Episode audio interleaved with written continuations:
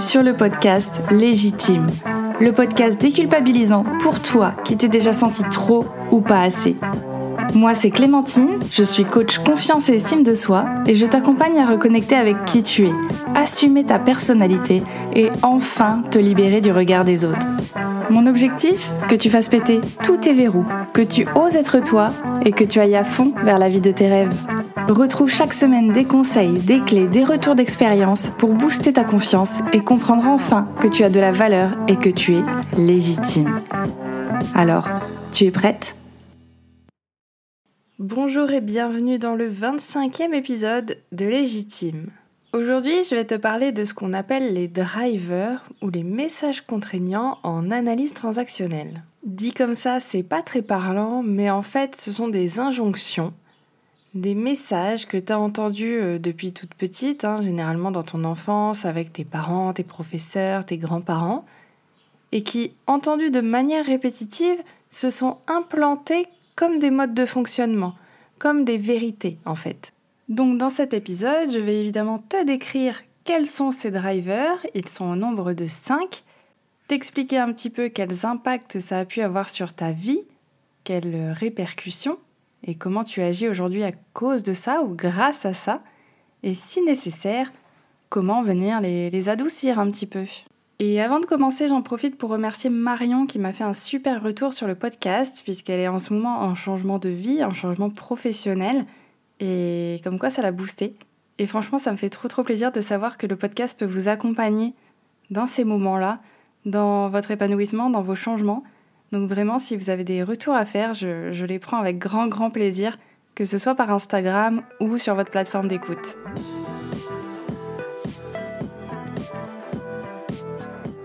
Donc, pour te représenter les drivers, je t'invite à réfléchir aux travaux de groupe que tu faisais quand tu étais au lycée, à la fac. Tu avais toujours différentes personnalités et des façons de travailler bien, bien différentes. Et on se rappelle tous de la personne qui ne foutait rien et qui attendait que ça se passe. Si tu faisais partie de ces personnes-là, je suis désolée, mais oui, j'avais un peu de mal, parce que du coup, c'est moi qui faisais tout le travail. Donc tu distinguais rapidement la personne qui avait envie de viser la meilleure note et qui voulait que tout soit parfait au détail près.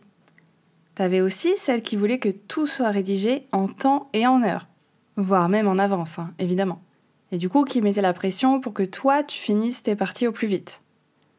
Il y avait aussi celle qui se voyait refourguer la partie la plus relou, mais qui acceptait sans rechigner parce que bon... elle veut pas déranger, et puis bon, si ça peut faire plaisir et avancer le travail.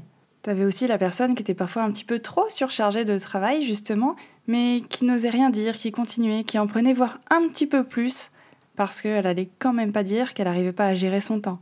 Je sais pas si tu vois déjà un petit peu de quoi je parle, mais c'est idem pour le travail, finalement. Dans les réunions ou dans les projets d'équipe, t'as celui qui pousse et qui pousse ses équipes à toujours faire mieux. Celui qui pousse à travailler toujours plus, car la réussite, ça se mérite. Hein. Il y a celui qui fait le café pour tout le monde, tous les matins, même s'il n'a pas envie, parce que bon, ça permet de passer un bon moment entre collègues. Tu vois un petit peu ce que je veux, ce que je veux dire ? T'as celui aussi qui fait des heures sup, des heures sup, des heures sup, qui essaye de tout donner pour faire du chiffre, pour euh, atteindre les objectifs, sans rien dire, sans rechigner, mais qui à côté de ça néglige sa santé mentale. Tu vois un petit peu de qui je parle ? Eh bien, toutes ces actions, toutes ces façons de fonctionner, ces traits de, on peut appeler de personnalité, en fait, c'est assez représentatif des fameux drivers. Donc, sans plus attendre, je vais t'expliquer un petit peu plus ce que c'est, pour que ce soit plus clair dans ta tête, et que tu puisses peut-être identifier lesquels tu possèdes.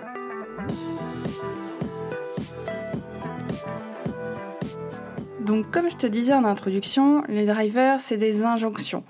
Des permissions de vie qui peuvent se, s'expliquer par justement des, des valeurs, des traditions qui ont été transmises par nos parents, notre famille, et cetera. C'est un petit peu les attentes de notre famille, de notre entourage par rapport à notre façon d'être. Donc c'est des choses qui se sont implantées petit à petit dans notre façon d'agir. C'est pour ça que c'est intéressant de connaître ces drivers parce que ça permet de remettre en perspective un petit peu tes schémas de fonctionnement. Pourquoi tu fonctionnes de telle ou telle manière ? Est-ce que c'est vraiment utile aujourd'hui ? Ou est-ce que tu peux faire des choix qui sont un petit peu plus conscients, un petit peu plus pertinents avec qui tu es aujourd'hui et ce que tu as envie de devenir ? En fait, c'est un excellent outil de connaissance de soi parce que tu comprends tes mécanismes et ça te permet également d'avoir de meilleures relations avec les autres. Parce que tu sais ce qui est motivant pour toi, tu sais ce qui dirige un petit peu ta vie, quels sont tes objectifs, et ainsi tu peux mieux interagir avec les autres et mieux t'exprimer, et aussi mieux les comprendre. Parce que si tu sais repérer les drivers chez toi, tu sauras, avec un peu plus d'attention, repérer les drivers chez les autres. Et donc tu auras une meilleure capacité à te brancher, on va dire, sur le même canal de communication. Et ça, c'est vachement intéressant. Avant que je te dévoile ces fameux drivers, tu noteras à quel point je fais durer le suspense, je voulais juste ajouter qu'on les a tous, ces drivers, à différents niveaux, certes, mais on les a tous. C'est juste que généralement, on en a un ou deux qui ressortent en majorité, un ou deux qui vraiment sont prédominants. Et surtout, quelque chose qui me semble indispensable à comprendre et à entendre, c'est que ces drivers, ils sont pas forcément négatifs. Je veux pas que tu crois que c'est quelque chose à éradiquer de ta vie, parce que de toute façon, ils sont là. Et ils ont des aspects qui peuvent aussi être positifs. S'ils sont là, c'est pour une bonne raison, c'est qu'ils ont été utiles à un moment donné dans ta vie. Et peut-être qu'ils le sont encore très régulièrement. Peut-être que tu fonctionnes très très bien avec eux, et qu'il n'y a rien à changer. C'est juste que je vais te donner des astuces, si jamais aujourd'hui tu sens que ce trait de personnalité, que cette facette, aujourd'hui elle te bloque. Si tu sens qu'aujourd'hui, t'as du mal à avancer parce que tu as ces drivers qui prédominent. Si tu sens qu'aujourd'hui, c'est plus un handicap qu'une aide. Pour moi, c'était important de te préciser ça parce que vraiment l'objectif, c'est pas de diaboliser ces drivers. Non. Là, l'intérêt, c'est juste de comprendre. Ce sont de très bons indicateurs sur comment tu fonctionnes. Et donc, l'objectif, c'est que tu puisses les utiliser au mieux pour en faire des alliés. Donc je fais pas durer le suspense plus longtemps. Le premier driver, c'est « sois fort ». En gros, ici, c'est pas question de chouiner longtemps sur tes problèmes, de te plaindre, de, d'exprimer ton mécontentement, et cetera. Et surtout pas tes émotions. Surtout, on reste fort. Parce que peut-être que tes parents étaient pas à l'aise déjà, eux, avec l'expression des émotions, qu'ils savaient pas trop comment faire, ou même qu'ils les connaissaient pas suffisamment. Du coup, c'était leur manière d'éviter le malaise. Arrête de pleurer, c'est bon, n'en fais pas tout un plat. Allez, euh, chute, c'est pas grave. Peut-être qu'également, exprimer ses émotions, c'était considéré comme un signe de faiblesse. Du coup, tu as peut-être entendu ces phrases-là.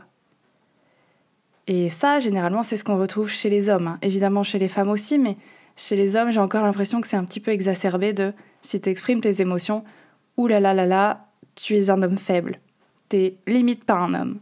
Du coup, pour éviter d'avoir l'air faible, homme ou femme, hein, tu vas avoir tendance à cacher tes émotions, à te dire que de toute façon, tu peux t'en sortir par toi-même, qu'on n'est jamais mieux servi que par soi-même de toute façon, et que ça va finir par passer. De toute façon, tout va bien, je suis forte, je m'en remettrai, il y a plus grave dans la vie, il y a des gens qui vivent pire, et cetera, et cetera. Donc évidemment, les risques de ce driver, c'est que tu peux avoir tendance à tellement intérioriser qu'un jour, ben, ça lâche. Donc peut-être un burn-out ou tout simplement tu vas somatiser, ton corps va exprimer, lui, le malaise parce que toi, tu auras beaucoup trop retenu trop longtemps. Comme je te l'ai dit, ces drivers n'ont pas que du négatif, il y a également du positif. Donc là, pour le soi fort, on pourrait dire que justement, ça fait de toi une personne capable de rebondir, qui ne se laisse pas déstabiliser, qui est capable de trouver des solutions et de remonter la pente, de se donner les moyens de remonter la pente. Donc c'est quelqu'un qui peut paraître aussi quelqu'un de, de fiable, quelqu'un qui est fort sur ses appuis, on va dire. Et l'intérêt de l'équilibre, il est là. Évidemment que c'est important de prendre soin de ta santé mentale et qu'exprimer ses émotions, c'est très très loin d'être une faiblesse. En tout cas, c'est mon avis personnel, mais je préfère te le répéter. Moi, je trouve que c'est une très grande force d'être capable de dire « non, là, ça ne va pas ». Bref. Donc c'est important, c'est cet équilibre, de dire « là, ça ne va pas », et en même temps de savoir que grâce à ça, tu vas pouvoir rebondir, tu vas pouvoir trouver des solutions pour aller mieux. Donc c'est un aspect de ta personnalité qu'il faut garder si tu arrives à mobiliser le plus positif là-dedans. Le second driver, c'est « fait plaisir. Donc ici, c'est que tu as sûrement légèrement tendance à faire passer les besoins des autres avant les tiens. Tu te dis que c'est une très très bonne manière d'être aimé et accepté de tous. Parce que c'est peut-être comme ça qu'on t'a éduqué. Peut-être que tu as entendu des phrases comme « Allez, fais plaisir à maman, fais plaisir à papa, sois gentil, sois sage ». Et donc tu auras enregistré que si tu veux être accepté, eh bien il faut faire plaisir aux autres. C'est comme ça que tu seras intégré dans un groupe, dans une famille, dans une relation. Le problème, c'est que tu négliges beaucoup ben, ta propre personne finalement, tes propres besoins, tes propres envies. C'est-à-dire que tu vas fuir le conflit, parce que justement ça fait pas plaisir, un conflit. Tu vas t'en vouloir de faire la moindre critique, parce que tu auras l'impression que tu es un être abject. Et en plus, tu vas très très mal supporter le rejet. Parce que si on te rejette, ça veut dire que t'as pas fait plaisir, c'est que t'as pas été gentille. Après, le côté positif du fait plaisir, c'est que toujours pareil dans l'équilibre, finalement, c'est une personne, bah, parfois ça fait plaisir de faire plaisir, tout simplement. Hein. Le but, encore une fois, c'est pas de supprimer, genre je fais plus jamais plaisir à personne, je rends plus jamais service, et cetera. Hein. Donc, ça peut faire plaisir de faire plaisir. Et puis, ça fait de toi aussi quelqu'un qui apporte de la joie, quelqu'un qui, qui est dans le soutien, qui est dans la bienveillance. Donc, c'est plutôt appréciable, ça aussi. Le tout, encore une fois, c'est de ne pas te laisser bouffer par ça. C'est de ne pas constamment faire passer les autres avant toi. Parce qu'un jour, encore une fois, ça va te péter au visage, où tu vas dire non, et tu comprendras pas en face que les gens ne comprennent pas. Le troisième driver, je pense qu'il est connu de beaucoup de personnes, c'est le soi parfait. Ça, ça va faire de toi quelqu'un qui est toujours assez insatisfait, qui a un esprit très critique envers toi-même, mais aussi envers les autres. Parce que comme toi, tu veux atteindre la perfection, tu attends des autres qu'ils te donnent la perfection, ou en tout cas qu'ils fassent toujours plus, toujours mieux. C'est jamais assez bien. Sauf que forcément, c'est un but qui est très frustrant, car c'est impossible d'atteindre la perfection. Du coup, ça peut entraîner du stress, de l'anxiété, et, et là aussi, on peut atteindre le burn-out hein, finalement, parce que à toujours essayer de faire mieux, de faire plus, on peut atteindre le burn-out. Ou, au contraire, on peut passer son temps à procrastiner, parce que de toute façon, ce que je fais, c'est pas encore parfait, donc pour l'instant, je vais pas lancer mon projet, je vais pas Euh, tenter une nouvelle chose parce que j'ai peur de pas être parfaite, donc je ne fais rien, au moins je prends pas de risque. L'avantage du soi parfait, ben, c'est que ça fait quand même de toi quelqu'un de consciencieux, quelqu'un de minutieux, quelqu'un qui a envie de bien faire les choses, et ça reste un, un, important et appréciable dans un groupe d'avoir quelqu'un qui justement fait attention aux détails. Et même dans certaines professions, c'est indispensable d'avoir des personnes qui font attention aux détails. Si ton chirurgien n'était pas un petit peu soi parfait, on pourrait être un petit peu inquiet. Après, je ne dis pas que tous les chirurgiens sont soi parfaits, mais j'imagine qu'il y a quand même un petit peu de, de minutie dans le travail. Ensuite, en quatrième driver, on a le « dépêche-toi ». Donc là, c'est pareil, pour toi, tout doit aller très très vite. Il n'y a pas de temps à perdre en fioritures, en, en blabla, en détails. Tu vas avoir tendance à être très très vite agacée si les gens, par exemple, marchent lentement, tu sais, devant toi sur le trottoir, ou si la caisse avance pas assez vite, ou si t'obtiens pas le résultat que tu veux, genre tout de suite, dans l'immédiat. Parce que peut-être que t'as entendu dans ton enfance « Allez, vas-y, dépêche-toi, mets tes chaussures, dépêche-toi, range ta chambre, dépêche-toi, viens manger. » Et du coup, tu l'as intégré comme quelque chose de « Il faut que je me dépêche dans la vie. » Tu auras peut-être des réflexions du genre « Euh, la vie est courte, le temps passe super vite, donc j'ai pas le temps de ne rien faire. » Donc c'est typiquement le genre de personnes qui ne se sentent pas productives quand elles se reposent, et donc qui ne prennent pas le temps de se reposer, parce que ça semble être une perte de temps. Et je sais que toi, là, qui m'écoutes, il y a de fortes chances que tu te reconnaisses un petit peu là-dedans. Je sais que vous êtes nombreuses à ne pas oser prendre du temps pour vous, parce que, bah, j'ai pas le temps, parce que j'ai d'autres choses à faire, parce qu'il y a des gens qui comptent sur moi. Et tu vois, déjà, quand je dis ça, tu peux voir qu'il y a certains euh, drivers qui se, se relient ensemble, hein, parce que ça se rapproche aussi du fait plaisir. Après, ça fait de toi quelqu'un ben, d'efficace, quelqu'un qui travaille rapidement, qui peut travailler dans l'urgence, qui n'est pas forcément sensible trop euh, au stress et à la pression, puisque tu as toujours vécu comme ça, et donc quelqu'un de pragmatique, quelqu'un qui passe très très vite à l'action, quelqu'un de, de fonceur finalement, hein, qui, qui fonce euh, tête baissée, qui n'a pas le temps et qui prend des actions, des décisions pour aller vite. Donc ça peut être clairement un avantage. Et enfin, le cinquième driver, c'est « fais un effort ».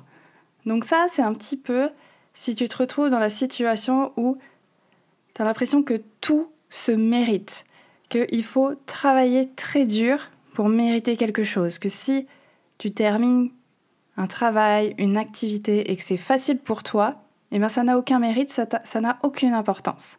En fait, c'est que tu n'arrives pas à apprécier le résultat. Tu n'arrives pas à apprécier tes réussites, à apprécier tes petits plaisirs simples de la vie. Tu as beaucoup de mal à faire ça. C'est que les efforts qui comptent, c'est la sueur sur ton front qui compte. C'est les moments de galère, c'est là où, où tu as souffert qui compte.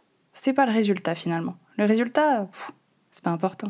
Du coup, tu es plutôt du genre à te compliquer la vie. Par contre, ça fait de toi quelqu'un de persévérant, quelqu'un qui aime les challenges, quelqu'un qui aime bien justement la nouveauté, qui aime bien mobiliser les troupes.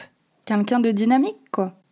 Donc voilà, je t'ai présenté les cinq drivers et je suis persuadée que t'en as un ou deux en tête qui semblent te correspondre. Encore une fois, s'ils sont là, c'est qu'ils ont été utiles à un moment donné de ta vie et qui t'ont aidé finalement à correspondre aux attentes de tes parents ou de tes figures d'autorité. Donc clairement, ça a eu un bénéfice pour toi à un moment donné. Et le bénéfice, il est peut-être encore là, hein. Je le rappelle, mais c'est pas parce qu'un driver est prédominant qu'il est négatif. Tu peux très bien fonctionner de cette manière-là sans que ce soit pénalisant ou gênant pour toi. Tout est une question d'équilibre.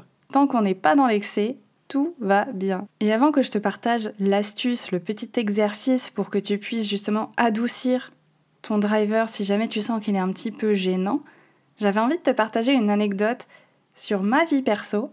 À ce moment-là, je ne connaissais pas les drivers et, et ses façons de fonctionner. Mais en enregistrant le podcast, je me suis rendu compte que c'était assez flagrant dans ma vie, où j'ai rencontré des personnes qui n'avaient pas du tout cette même manière de fonctionner que moi. Et au début, effectivement, ça a été presque conflictuel ou en tout cas tendu, parce qu'on n'avait pas la même façon de voir les choses. Au moins deux fois dans ma vie, j'ai fréquenté des collègues qui, elles, étaient peut-être, maintenant en y réfléchissant, peut-être soit parfaites, et ou dépêche-toi. Et du coup, dans leur travail, elles étaient toujours à faire les choses rapidement, à terminer les exercices rapidement, les parties de l'exposé très très vite, pour que ce soit fait au plus vite. Eh bien, évidemment. Sauf que moi, alors, oui, j'avais fortement envie que le travail soit bien fait, pour moi c'était super important, donc j'étais un peu soit parfaite, un peu beaucoup, mais par contre, j'étais pas du tout dépêche-toi. Moi, j'aimais bien aller à mon rythme, tranquillement.